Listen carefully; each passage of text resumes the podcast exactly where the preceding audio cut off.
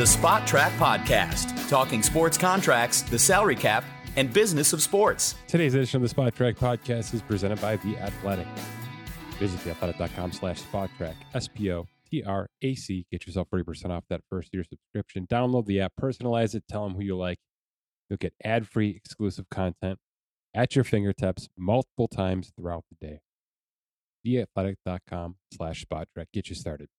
We are also provided by Dynasty Owner. It's time for fantasy football, especially Dynasty football, the 12 month fantasy season. Real NFL salaries updated today. We're going to reference Minkah Fitzpatrick's big pay raise in just a few minutes here. That's the price to pay if you uh, are playing with the real deal. What was once uh, just a couple million dollars is now $18.4 million, and you have to make that transaction on your dynasty roster. Will you accept the pay raise or send him on the trade block or even packing at that price tag? DynastyOwner.com, get you started. Check out all the bells and whistles and customizations with real NFL salaries. That's DynastyOwner.com. My name is Mike Ginnitti. Happy Wednesday. It's a bit of an NFL talk up front here, and then lots of baseball. Cousin Dan and I assess the divisional stuff in terms of the trade deadline and some of the injuries and some of the contracts and how it all kind of molds together into what can be a fun June, fun July, certainly down the stretch for some of these contending teams who are fringe contenders right now. And then back into the show, Britt Ghiroli from The Athletic, one of the senior MLB writers for The Athletic, talks Washington Nationals with me. I've been reluctant to do this, especially in terms of Juan Soto, but it's getting interesting because not only are they bad, they're epically bad. Stephen Strasburg took a, a cup of coffee on the mound and is back on the IL, where he has been for most of the past two seasons since signing that massive contract extension. They can't pitch. There is some uh, some youth in that talent box but where's this team going? And especially in reference to Juan Soto and what could be $400 million. Will it, will it be to stay or will it be to go? That's Britt Ghiroli from The Athletic with me at the back end of the show.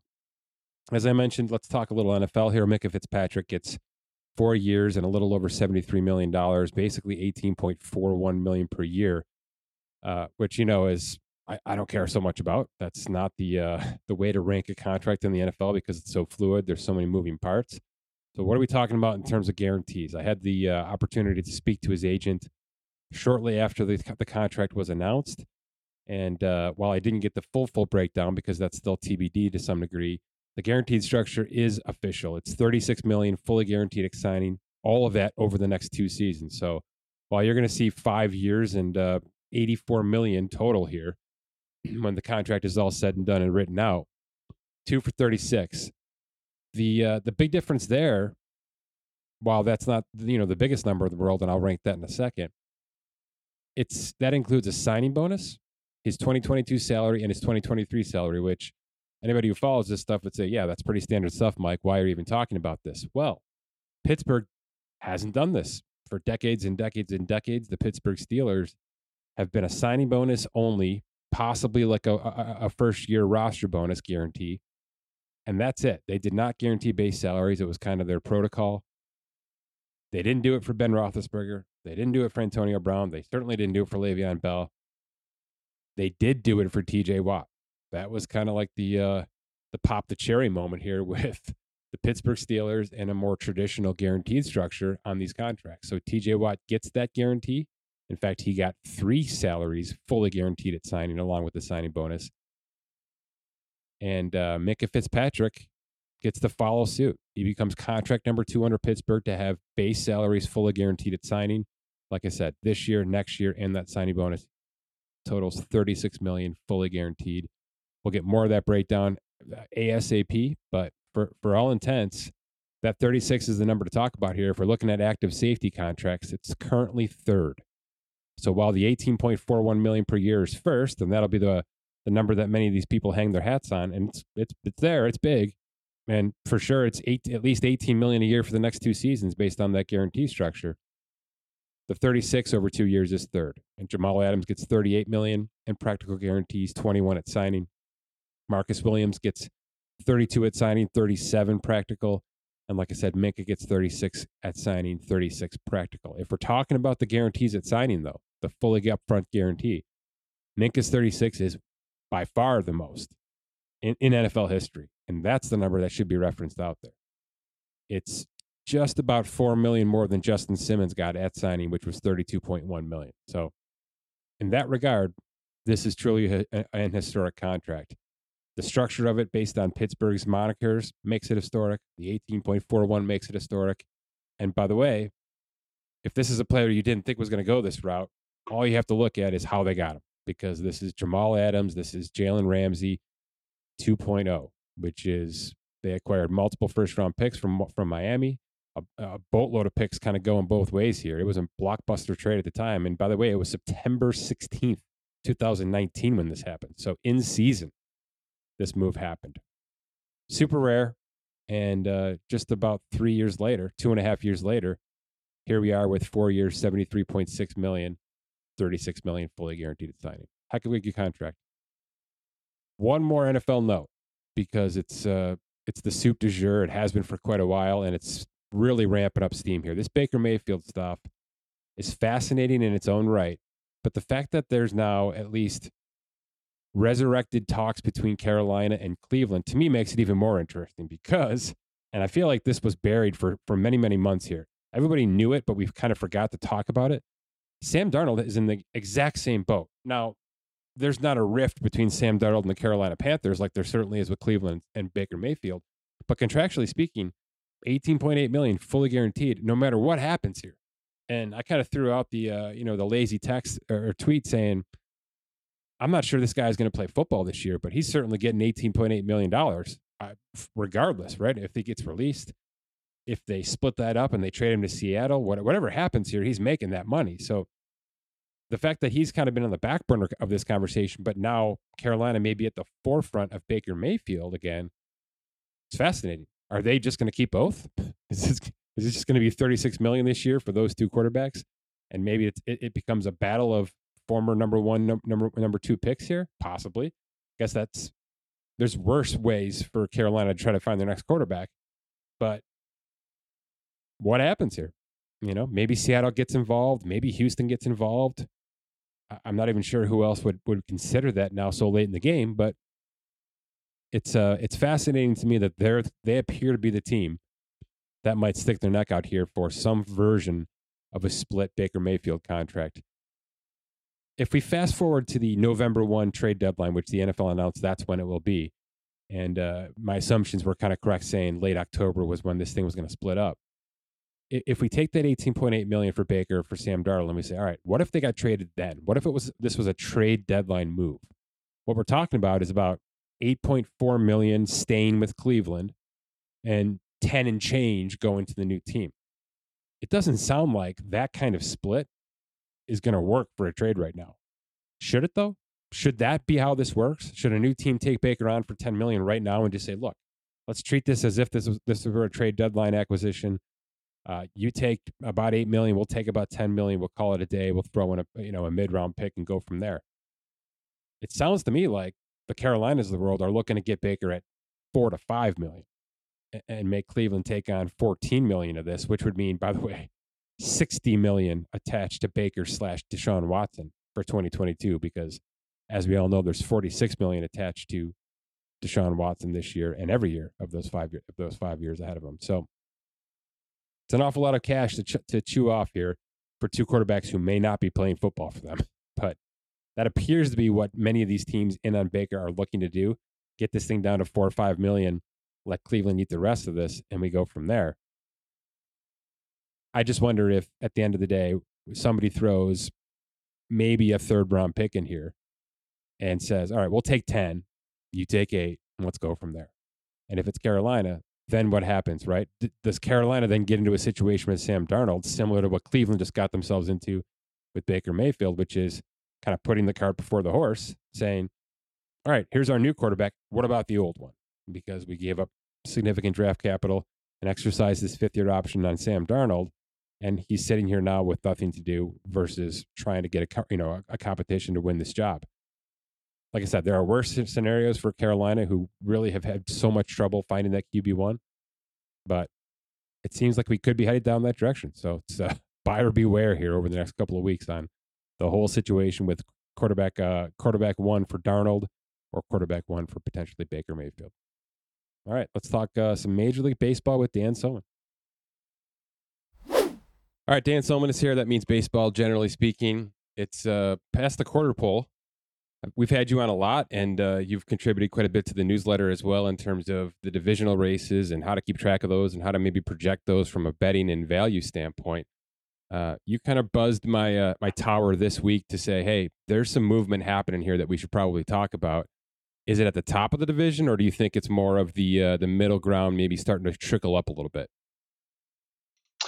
Yeah, that's a good way to put it. It's sort of that um, second layer we've been talking about, sort of uh, finally putting it together and um, kind of making some of these in, uh, these divisions interesting. When only a couple weeks ago, it, it, there wasn't a whole lot. It, it, looked like there could, there could be a lot of separation that um, w- that would get things out of hand really early in the season here. So, how much do the injuries so far uh, impact at least what you're doing or what you're watching or the numbers that you're kind of adjudicating here? Yeah, uh, I'd say it's got a pretty massive effect um, on. For instance, like Tampa, Dan. Like Tampa just had two massive. You know, they came in with the Glasnow injury. The Kittredge injury is big now. Um, you know that pitching is kind of their bread and butter, even though they manipulated a little bit. Do you think that's a situation where they may slip here? And is that a is that a window for Boston? Yeah, Tampa Bay specifically could Eh, they could definitely slip, but I overall eh, this is where you're going to find teams that draft and develop talent. Bingo. Um, that they're going to show off their depth um, throughout the season here, right? So that's I Cleveland, mean, right? In a teams, nutshell, that's got to be Cleveland for you. That's got to be who else? Uh, Milwaukee. I mean, really, so really, Houston. It's it's kind of your it's kind of your frequent flyers like the Giants, the Dodgers, yeah. um, the, the, Yankees, the Rays, the Guardians. Yeah, same thing. Um, these teams that uh, they just have depth throughout their organization. Injuries are going to hit all of these teams at some point. Um, it's a long year. We all know that. So, uh, whatever team can weather the storm the best, is, you know, uh, they're going to come out on top. So we're we're going to with the injuries. That's what's really changed a lot of this, I think, early. So okay, all right. So give me a couple teams. Let's throw some names out there, and I'm sure we'll have some discussions based on it. So I think the easiest place to start is probably the NL Central with, um, you know, Milwaukee and St. Louis at this point. I, I think you can kind of just like separate the rest of that division there. That that it's basically they're all sellers. They'll be rebuilding, but th- suddenly, um, you know, we've been writing about this one in, in the weekly piece in the newsletter, uh, how Milwaukee has been pretty heavily favored most of the year.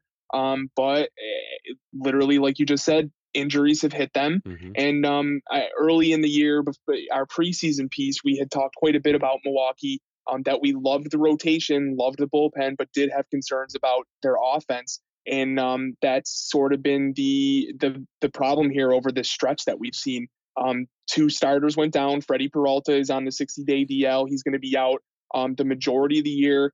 Brandon Woodruff had, a, I believe, an ankle injury, yeah. but now while on the IL is having an arm issue. So he's there's a lot of uncertainty there. So suddenly their depth is really being tested, whereas um, you know the strength of that team is is sort of been gutted at the eh, for the time being. So um, it's yeah, really that, fascinating because I love the team. I'm able to watch them actually right now against my Mets, so I'm seeing. You're right. It's a depleted roster, unfortunately. You can see them struggling to get out of the fifth inning from a starter perspective there's no question they're going to slip here. They're they're going to take a bit of a hit here. Is it enough to bet somebody else, or are you? Do you think Dan? Are you going to swing this back and say, look, they may be able to weather this storm, and they may get some value here for you to bet? Exactly. So, I mean, in the short term, it's never going to be popular as you see everything kind of crumbling around Milwaukee and um, St. Louis ta- overtaking them and having, I think, a half game lead at the time that we're um, talking about this. But that's exactly in the betting market at least where you can maybe grab some value if you believe in Milwaukee long term. Um, I do like the organization as a whole. I think David Stearns does a great job. There is depth there.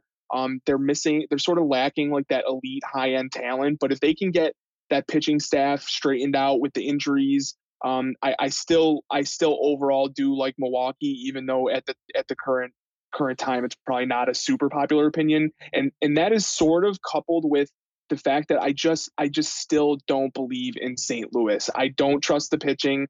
Um, it, which again, it's unpopular in the current moment because Jack Flaherty is about to come back. Um, but I, I, just have concerns about the rotation, concerns about the bullpen. Um, and I mean, I do love the front half of that offense, but Paul Goldschmidt is just on another world right now. And if that doesn't continue all year, um, you know, it, what's the feasibility of them going continuing at this rate, right? So I, I still, I still like Milwaukee long term, but I understand um, you know, things have changed a lot in the last couple weeks, so I might be going down with the ship on that. I don't know. What do you think? I'm laughing because not only is Flaherty back today, but Mikolas just went eight and two thirds on a no hitter last night. So I know so it's a know. weird time to be talking down the the Cardinals rotation. But I'm I'm with you. Look, it's not that I don't love those players. I think they could have one of the better rotations in all of baseball. They can't stay healthy. They can't stay consistently healthy in any regard. They've been this this start him as a reliever, then drive him into the rotation process that they have tried to do for the past decade has failed. And they continue to do it. And they continue to burn out arms doing this. So I I I don't know. I, am I'm, I'm jaded with that whole situation, even though I, I love the team. I love the players. You know how much I love Arenado and Goldschmidt. Those are two of my longtime fantasy, you know, bromances right there. But I love Milwaukee just as much. I came into this season. I think you and I bat, butted heads on this one a little bit. I think Milwaukee was much higher on my list than yours. So my return question to you is this: Let's say Peralta's long term. He is. He he may not be back. And let's say there's a major setback here with Woodruff, who's considered to be the ace in this roster, with Corbin Corbin Burnes as the one A. Do they have enough ammo here to go and get somebody? Because I know their farm system isn't, you know, a top twenty here. They've been they've been depleted now after a couple of moves for Adames and players like that over the couple last couple of years. Do they have MLB talent that can get them a starting pitcher to maybe at least uh, hold the fort down through the next couple of months? Yeah, the area we've sort of identified is they do have plenty of outfield depth, um, uh, outfield prospects specifically. Five of their top eight prospects are outfielders, so you would have to think um, if they're trying to plug a hole without depleting their current roster a lot. I think that's that's the route they would probably go. All right, let's switch divisions. What else you got for me?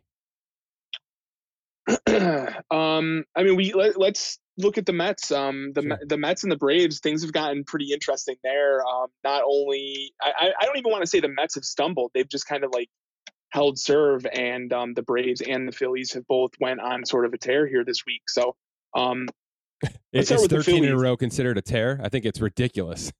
yeah. um, yeah. Yeah, you're right. The Mets went out west, which is never easy. Uh, Dodgers, Padres, Angels. They split it five and five. That's probably about as good as you can expect to go out there and do right now, especially with two aces out. And they had a Pete Alonso injury scare there for a couple of days as well. So I agree with your terminology of weathering the storm. You know, they still got a five game lead here, but what does it mean for the Braves? And I guess I have to put the Phillies in this conversation too, because they're eight and two over the last 10. They're terribly defensively. I mean, they are losing games because of defense are, are either of these two teams legit competition for the Mets here down the stretch, or do you think they're just going to kind of come back to, to the surface eventually here? Yeah, the the the Phillies, I think this is just like them playing on another level, and um, they did have a pretty easy stretch. They they faced like I think Miami, Milwaukee, both in the midst of yeah, Washington. losing streaks. Yeah, Washington as well. So um, I, I mean, credit where credit's due. They won the games, but um, I, you know, there that might be a little bit deceiving in terms of uh, eh, from that perspective. So I, I I still think I have a ton of concerns about Philly. Again, offense is pretty good. They can't they can't stop anything defensively. Um, they're 31 and 31 right now, Dan. That's exactly what I expect them to be based on how they're constructed. Yeah, exactly. They're going to have their streaks I mean, up and down, and they're an 82 wins t- win team from you, or an 81 win team from yeah, I think I think it can be left at that. That's that's pretty much it there. So yes, but the um, Braves are they legit? I mean, they've obviously shook their roster up a little bit last year. Is the pitching there? Do they think this is more of a long term thing? Are they going to be neck and neck with the Mets here when when it gets down to the to business here? Yeah, I hate to like parse it in terms of injuries, but from my perspective, if if the Degrom, sorry, let me specifically the Scherzer injury does not linger, and if they can get Degrom back, I think the Mets easily win this division. Right, going forward. Mm-hmm. Um, now, if not, I think there the door is open for for Atlanta if those two players miss a bunch of time. I mean, I still do think the Mets ultimately come out on top here, but the Atlanta offense is as good as any in the NL. And I know they lost Ozzie Albies, but they do have some nice excuse me, some nice depth in the rotation. Their bullpen is is decent. Um, I, I think that they can give the Mets a run for their money if the Mets are missing, um, you know, Degrom and Scherzer. Dansby Swanson's had a bit of a uh, you know a resurrection here after what was a quieter last year. He wasn't. He was more of a, a role player than really one of the star players. He's kind of uh, been juxtaposed into a legit lineup option here, and he's he's that he's that shortstop with an expiring contract that we've been talking about last year and now again this year. Dan, does it get to a point where they just pay this guy, or do you think they're going to kind of play their cards like they did with Freddie Freeman and let things kind of uh, un- unfold in the off season? Honestly, I, am really excited to start diving into this with you a little bit. I we I know we have some pieces around this. I think I think Swanson is one of the more interesting players we're going to encounter this offseason. Um, people are going to be shocked by his number. I think. Yeah. Um, like the defense.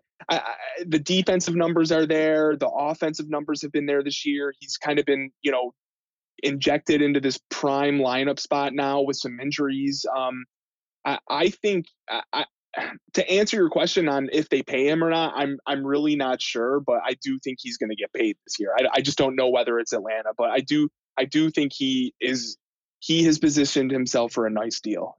Former number one overall pick by Arizona. Nuts, right? This is one of those guys that was essentially a, a mini bust coming out of the gate and switched teams, and now the past six years has only gotten better and better and better and better. He's been a plus two WAR each of the past two seasons, and he's on that path again this year, Dan.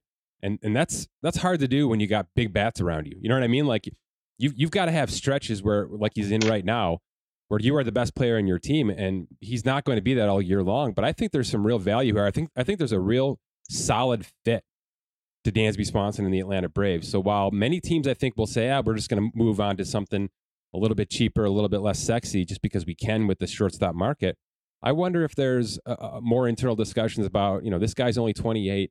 We've got a nice core with Matt Olson now next to him. I, I just wonder if this gets to an, in, an in-season extension so they can avoid the Freddie Freeman stuff all over again because that was ugly, of course.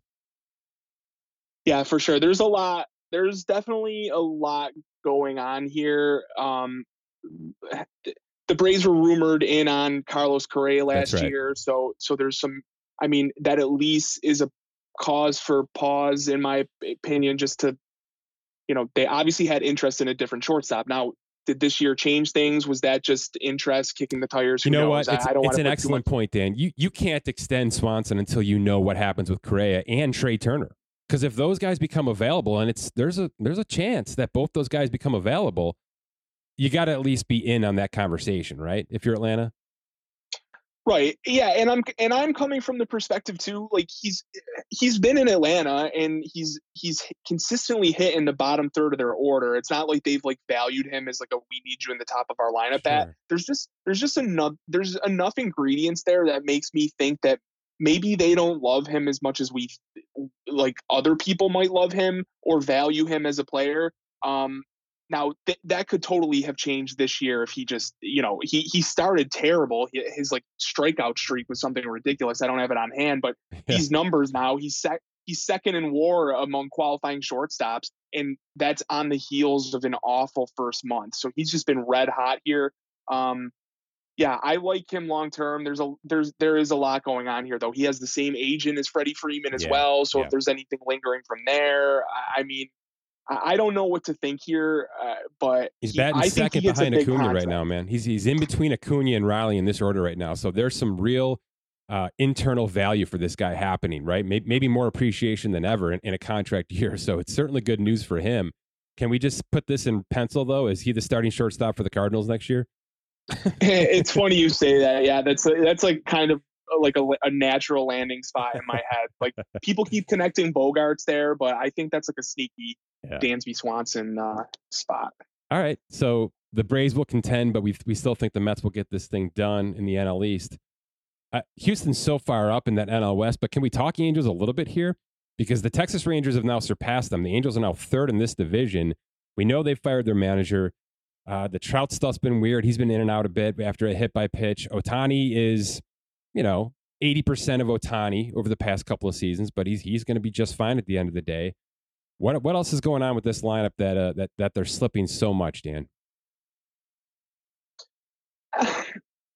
honestly, and, I don't and, know. And is it is it fixable? And should they be in this betting conversation? Maybe for a wild Yeah. card spot versus the division, because I think Houston really is is pulling away here. Right. Yeah. It's Houston by a mile, and the other two are just fighting. I mean, perhaps the Angels still are are going to be in contention for a wild card spot, but I'm not even sure at this point. Um, it definitely does feel like a, a purgatory year here, where they're they're too far away to really go for it, and they're too good to really just totally gut it. Um, but who knows? Maybe they. I, I mean, maybe the Joe Maddon thing was the first uh, piece of the turnover there. I, I I I really don't know, but I don't think they're in contention for the division. Um, I do think they're better than we've seen over the last two weeks, though. I, I mean, they were one of the best teams to start the year. They basically lost for two straight weeks, and they're still a 500 team. So if you want to look at it from that perspective, they could easily go, you know, 10 and four over the next two weeks and and look a lot better than they do, you know, presently. So, um, It's also Yeah, been but I- Blue I- Jays, Yankees, Phillies, Mets, and now Dodgers. I mean, I, I mean, could you ask for harder opponents right now? So to you know to have a bad stretch with that schedule, maybe we got to got to just pause a little bit here. It's maybe just their their monster schedule stretch here. So you're right; they're probably too far back to catch up, but I don't think they're going to shake up this roster. I'm not sure they even can. No, that's fair. That's fair. I, I mean, I, I guess I'm just coming from like selling off some veteran um, pieces on expiring contracts if it comes to that. But um, yeah, I don't think we're like going to see any major, major Mike Trout, Shohei Ohtani trades or anything crazy like that. So Tell me why I shouldn't go all in on your Cleveland Guardians, Dan, from a divisional standpoint, from an MVP standpoint with Jose Ramirez, uh, for from a buyer standpoint, if I'm a team looking to sell a piece, it just feels like they've been hanging around all year. They've been letting Chicago become Chicago. They've been sort of letting Minnesota fall back into, into the surface a little bit, which they've done. Feels like they're ready to pounce. Am I incorrect? no, no, I, I totally agree. I think it's starting to. We we've talked about this the last few weeks here too. Um, how they're t- they're a team to watch. At one point, they were ten to one. They were all the way down to ten to one to win this division. Um, the White Sox are just floundering, and I don't even mean that from like a roster perspective. I really like their team, but um, it, it, the Tony La Russa factor is just. It, it seems like they just kind of can't get out of their own way a lot of times. Um, and they have had some injuries. So, um, Mhm. yeah, Minnesota. I mean, Minnesota. I could go one way or another. I, I don't. I don't really know how they improve a ton. Um, but I think they're going to be competitive all year. I just I think they're playing a little bit, a bit above their heads right now. You know that pitching Yeah. staff doesn't like wow me by any means. So you know putting the, those pieces together, those three are the teams that are in it. Um, I think Cleveland could definitely overpass them. I mean, Francona always has that team in it.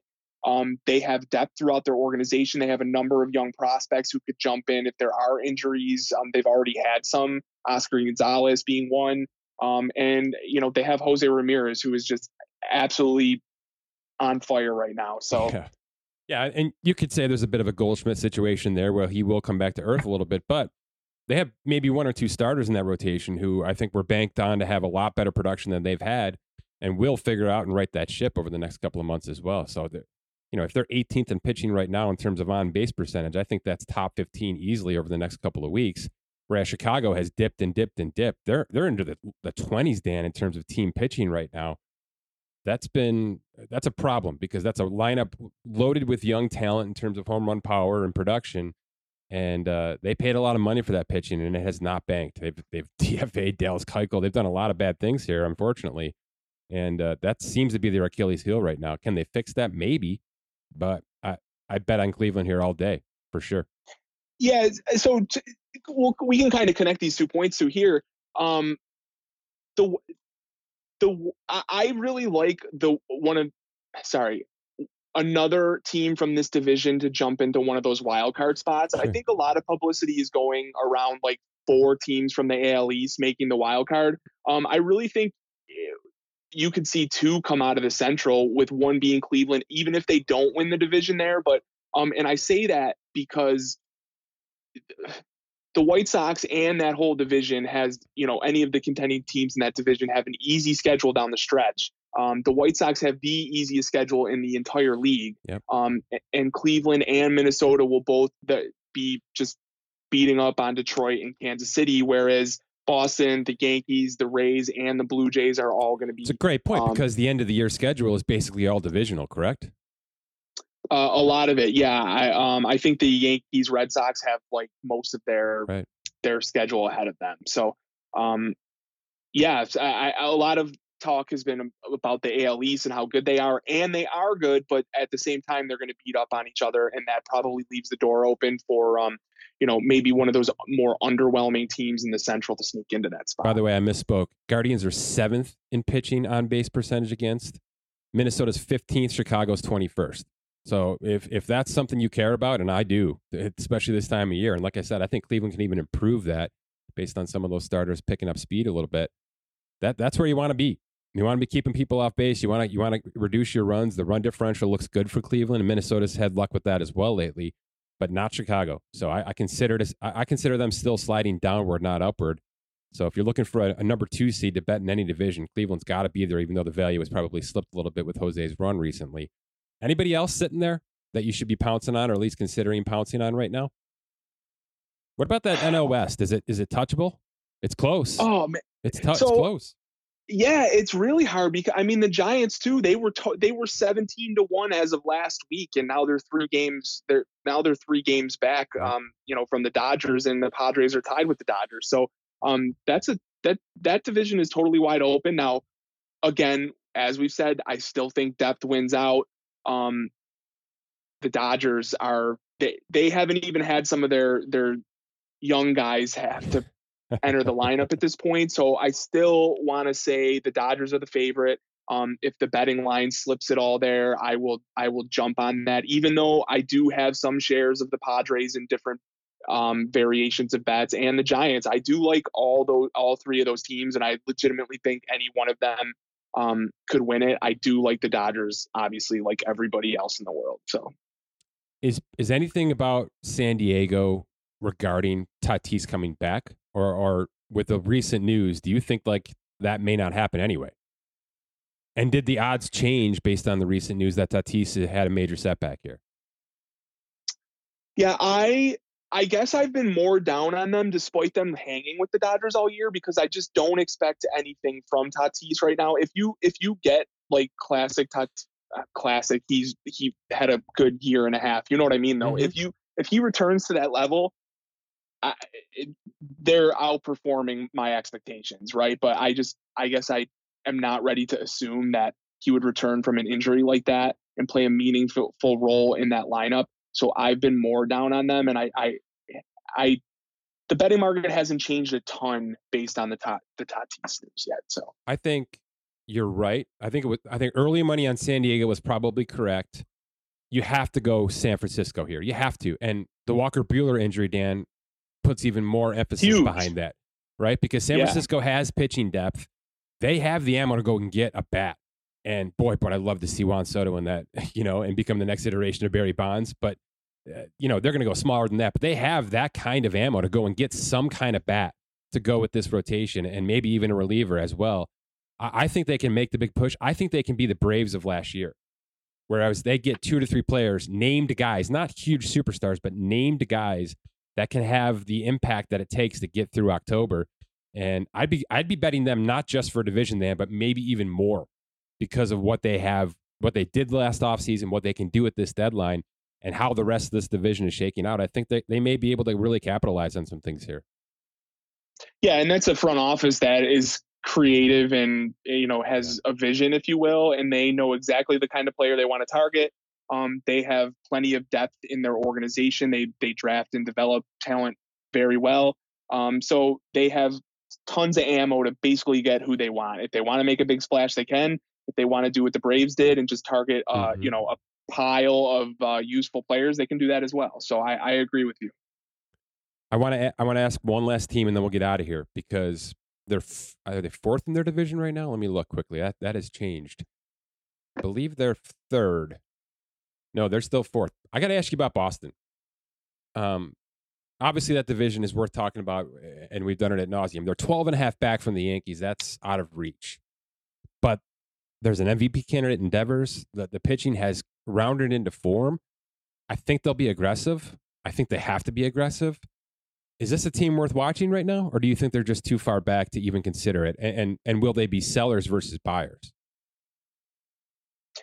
Um, I don't think they're sellers. I think the offense is too good. Yeah. Um, expectations there are too high. I I think they're they're going to compete for a wild card spot. Um, again, the offense is too good, and they have enough useful pieces in the rotation. I know Eovaldi just went down with an injury, but um, you know, th- there's going to be some useful pitchers on the market that they that might be able to be acquired cheaply, right? Like a Jose Quintana or something like that. Yeah. Um, if you if you can maybe add one or two guys, you know, a really strong starter or two two above average starters, um, and then you can, as we've talked about before, maybe other things like Tanner Houck or Garrett Whitlock fall into place in the bullpen. Um, you kind of kill simultaneously kill two birds with one stone there, and the offense is going to hang. They can hang with any other team in that lead in that division, which you know Tampa and sorry Toronto and the Yankees are you know two of the better offenses in the league. So that that's you know that's a strong statement. I think they're going to be huge buyers, like blockbuster buyers, and here's why. Hmm. Here's why. A, they're currently in the last wild card spot. So not only are they contending, they're there right now. They just have to hold off a couple of the teams we've talked about here so far. And I think they have the offense to do that right now. And you're right. There may be a, an arm away. But I think they want to go arm plus more offense plus reliever for sure. Because this could all blow up December 1st. Uh, Completely blow up. I mean, Bogaerts gone.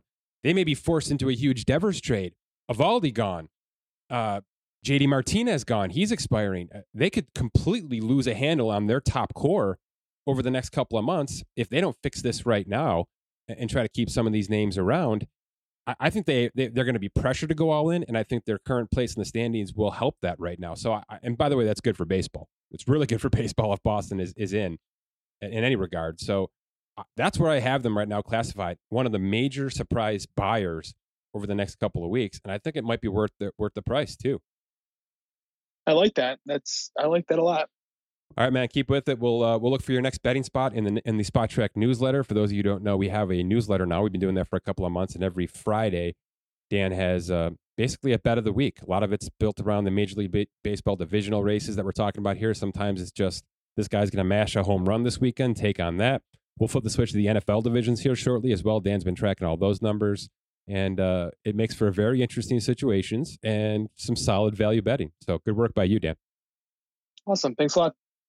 All right, she's a senior Major League Baseball writer for The Athletic. She's been all over the place. Huge baseball, lots of great pieces, lots of great content. She's Britt Ghiroli. Britt, thanks for joining the show.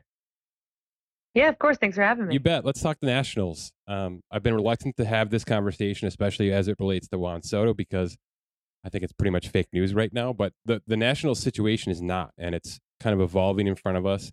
And the reason I want to do this now is the Steven Strasburg injury is just it's just another element to this whole piece because it's another step backwards for a team that I think was trying to reboot on the fly. What's your your overall assessment of this team? Uh, not so much in 2022, but maybe for the next three to five years as it relates to Juan Soto. Yeah, I think you know obviously Juan Soto may not be here for the next three to five years. Um, so I think a lot of it depends on this rebuild that they're doing now and whether they can actually um, turn things around because this wasn't supposed to be a competitive season for them. Yeah. But I don't think anybody saw them being this bad.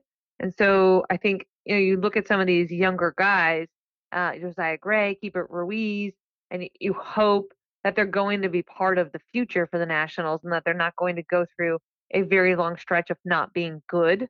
Um, Juan Soto wants to win, but as we've seen time and time again in Mhm. sports, it's going to come down to the money. And it's going to come down to whether the Nationals ownership, the most likely new ownership, Yeah. is willing to keep him here and at what expense. Because I think the people that say, well, they have to keep Juan Soto no matter what, look at the team right now. It has Juan Soto on it and it's terrible. Uh, look at the Angels with Mike Trout. You you really need to make sure that not only can you afford to pay Juan Soto, but you can surround him with good players as well. Yeah, there's no question, and you kind of hit a bunch of the elements I was going to attack anyway. So let's just let's just stick here. You you mentioned three to five years. He's got two years of arbitration left. He has basically said out loud, and and anyone who follows the Scott Boras plan knows this is going to free agency. Let's just talk that specifically, Britt, because you've you've followed a lot of these players. We see what's happening with Aaron Judge. The Shohei Ohtani situation is getting extremely interesting as well over the next couple of weeks here. Is is getting to free agency still the best path for the player, or do you believe that he should consider not not an extension, but consider all of his options over the next eighteen months, either staying or leaving this team? Um, well, I'd be hard pressed to find an example where free agency isn't the best avenue. Um, I'm trying to think of really any scenario. Um, I think as a fan, if you're a fan, you certainly want them to stay and sign a cheaper deal. But if you're Juan Soto, are you going to sign an extension right now at the Nationals? No, no. You know, so I think it's it's kind of a moot point. Scott Boras is going to take this thing to free agency. It's going to go to the highest bidder. Um, you know, as a player, that's your right. In baseball, you're under team control for so long that so many guys don't even get to free agency. So I respect anybody uh, who is who wants to test the, the waters, who wants to go through that process. I very much agree in this regard, and, and I think Aaron Judge is doing the Major League Baseball Players Association a big, big service by going through arbitration like he's doing, and I'm excited to see what Juan Soto is going to bring in terms of those numbers over the next two seasons, arbitration wise. Um, do you believe last year for Washington, the Trea Turner Max Scherzer situation, uh, regardless of what they brought back, because I do think they they did bring back two or three key players out of those four prospects. Do you think that was the plan? Or do you believe that the Strasburg situation, the Patrick Corbin situation, which has only spiraled downward, do you think that kind of forced their hand into Trea Turner moving last year? I think just the way the team played um, forced their hand into kind of having that fire sale. I don't think you can blame it on one guy not performing. I just think the writing was on the wall when they won in 19. They were the oldest team in baseball. Hmm. And, you know, you're seeing it this year with the Giants. It's really hard with an older team to replicate that kind of success um, for multiple years. So I think it was necessary. And I think if Mike Rizzo didn't go all in, would be questioning mm. why didn't he do more? Why didn't he have more of a fire sale? So as unpopular as it was, as tough as it was uh, for fans to see that, I think they had to make those moves. Yeah, I, I would agree to some degree. I'm, I just hope it's the right decision. Where's your Where's your take on superstar position player without pitching right now? you know what I mean? I mean, you mentioned the Angels. That's been their their moniker for a decade here. It's still their problem. They had to find a hitter who could pitch to really kind of start to fix that problem. Do you believe that the Nationals can fix this in the next two years? Can they bring in enough talent? I know they've got some studs coming up. There's at least one that's kind of sitting there in Cade Cavalli, but I'm not sure he's going to be ready by 2023. Do you think there's a path for the Washington Nationals to get enough talent around Juan Soto to where a $500 million extension to stay will be worth his time? Um, I don't. First off, I don't think Juan Soto is signing an, an extension. As as we said, I think he's going to be a free agent. Mm-hmm. Um, do I think that they're going to be better in two years? Um, yes, better than this. But this has really kind of been a a bottom out club. If yeah. you had told me that the Orioles would be better than the Nationals to start the season, I would have thought you were crazy, right? So um, I think that they have nowhere to go but up. But for me, it's all about the development. They've struggled for years to develop players, develop prospects and they've really just gone out and bought guys. And you talk about the pitching. Well, in 19, when they won the World Series, you know, they bought Patrick Corbin, they bought Max Scherzer, they bought Anibal Sanchez. Um, you know, the one guy who was homegrown, so to speak, is Steven Strasburg, and you know he was a top pick, so there wasn't a whole lot of polishing that needed to get done. So to me, them getting better hinges on the player development in the farm system because we really haven't seen the Nationals have these late round success stories or guys who come to DC and add five miles an hour to their fastball hmm. or you know get a, an uptick on their spin rate. We haven't seen that, and I think that's really what they're missing. Okay, last question for you. We'll get you out of here. Did the Mookie Betts situation at least intrigue Juan Soto or intrigue the Nationals? Maybe I should put it that way because it's not going to be Juan Soto's decision, so to speak, when we get down to that point. They didn't take that route with Bryce Harper. They, they let him basically st- stay at Washington National right to the very bitter end. They let him walk in free agency to the Philadelphia Phillies for what I would imagine would be about the top price. Is that going to be how this goes? Are they going to let I think Juan Soto remain a national for as very long as possible, or do you think this gets to a situation where Mookie Betts uh, type trade can get down, get done? I think it's impossible to answer because there's going to be new ownership. So mm. they're not trading him this July. I think everybody knows that. Right. But next year, I don't know. Could somebody else be in charge and it would totally change my answer, right? I think it depends on who takes this team over. And that's what's so fascinating about the Nationals right now is they're a team in transition from the very, very top down. Um, you've got Mike Rizzo and Davey Martinez who have options on on their contracts for next season that need to get picked up. you've got an ownership group with one foot out the door, and then you've got this superstar player and his fate kind of hanging in limbo. So um, I think once we know who the new owners are, we can start to maybe see how they're going to treat this. And you know, is trading Juan Soto a possibility down the road? Of course it is.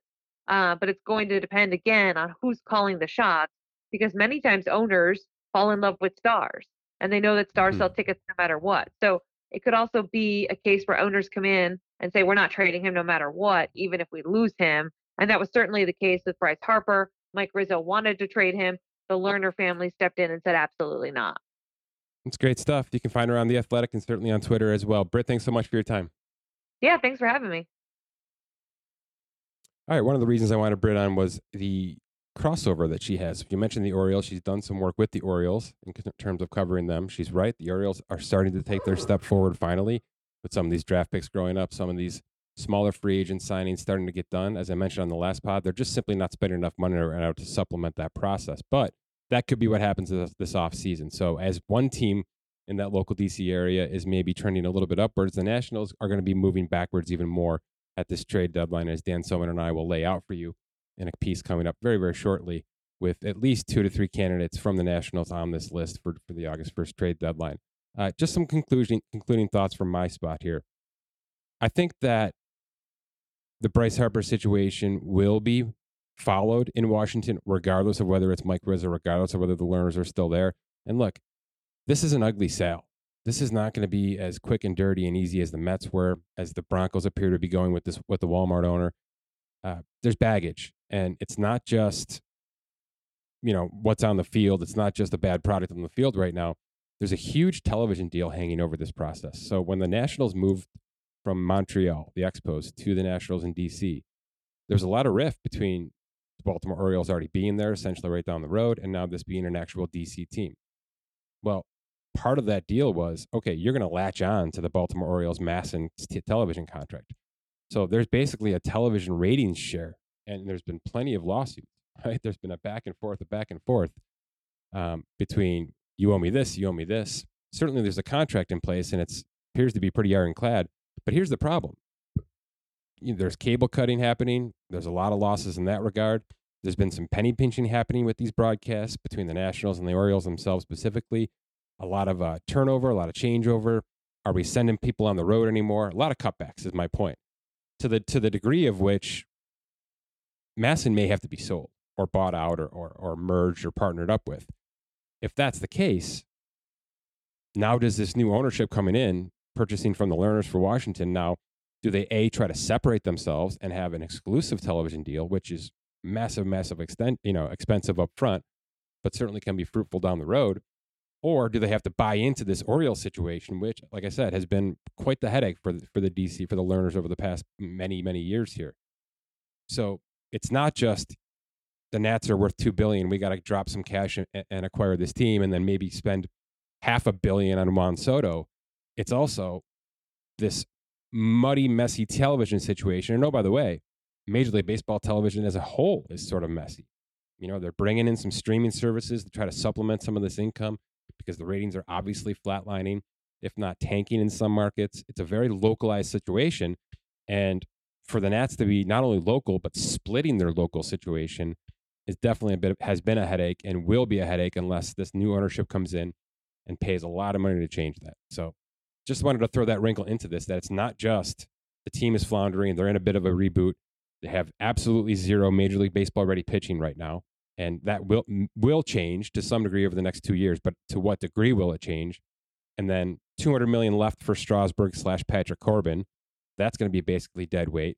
And then what happens with Juan Soto and his contract over the next two years? Certainly, that's going to be the talk of the town for the next for that entire time frame because it sounds like Scott Boras and, and I think Britt kind of complied with what I was saying. Scott Boras is going to free agency with Juan Soto. They, they, they can try to trade him, but wherever he lands up, he's going to go to free agency unless and like unless and I do think the Mookie Betts situation can pique interest because you went to a the best team and the best team offered you at least fair value, if not top of the market money. So if that situation is available, right? If the Padres are one of the top five best teams in baseball at the time of this trade and they acquire him and they offer him 400 plus million, if the Blue Jays are one of the top five best teams in baseball and offer him 400 million. That could change. Then an internal extension, in my opinion, could happen. But if not, if he sticks with Washington, if they refuse to trade him, and this goes down the Harper path, it's simply going to be let's take three or four offers, and it's going to be a bidding war, and we'll assess the rosters, and, and maybe that'll matter to him a little bit. But I think Britt's right, and she sort of said that right out on the onset. It's going to come down to money, right? This guy's looking for historic, historic numbers. Scott Boras is always looking for historic numbers.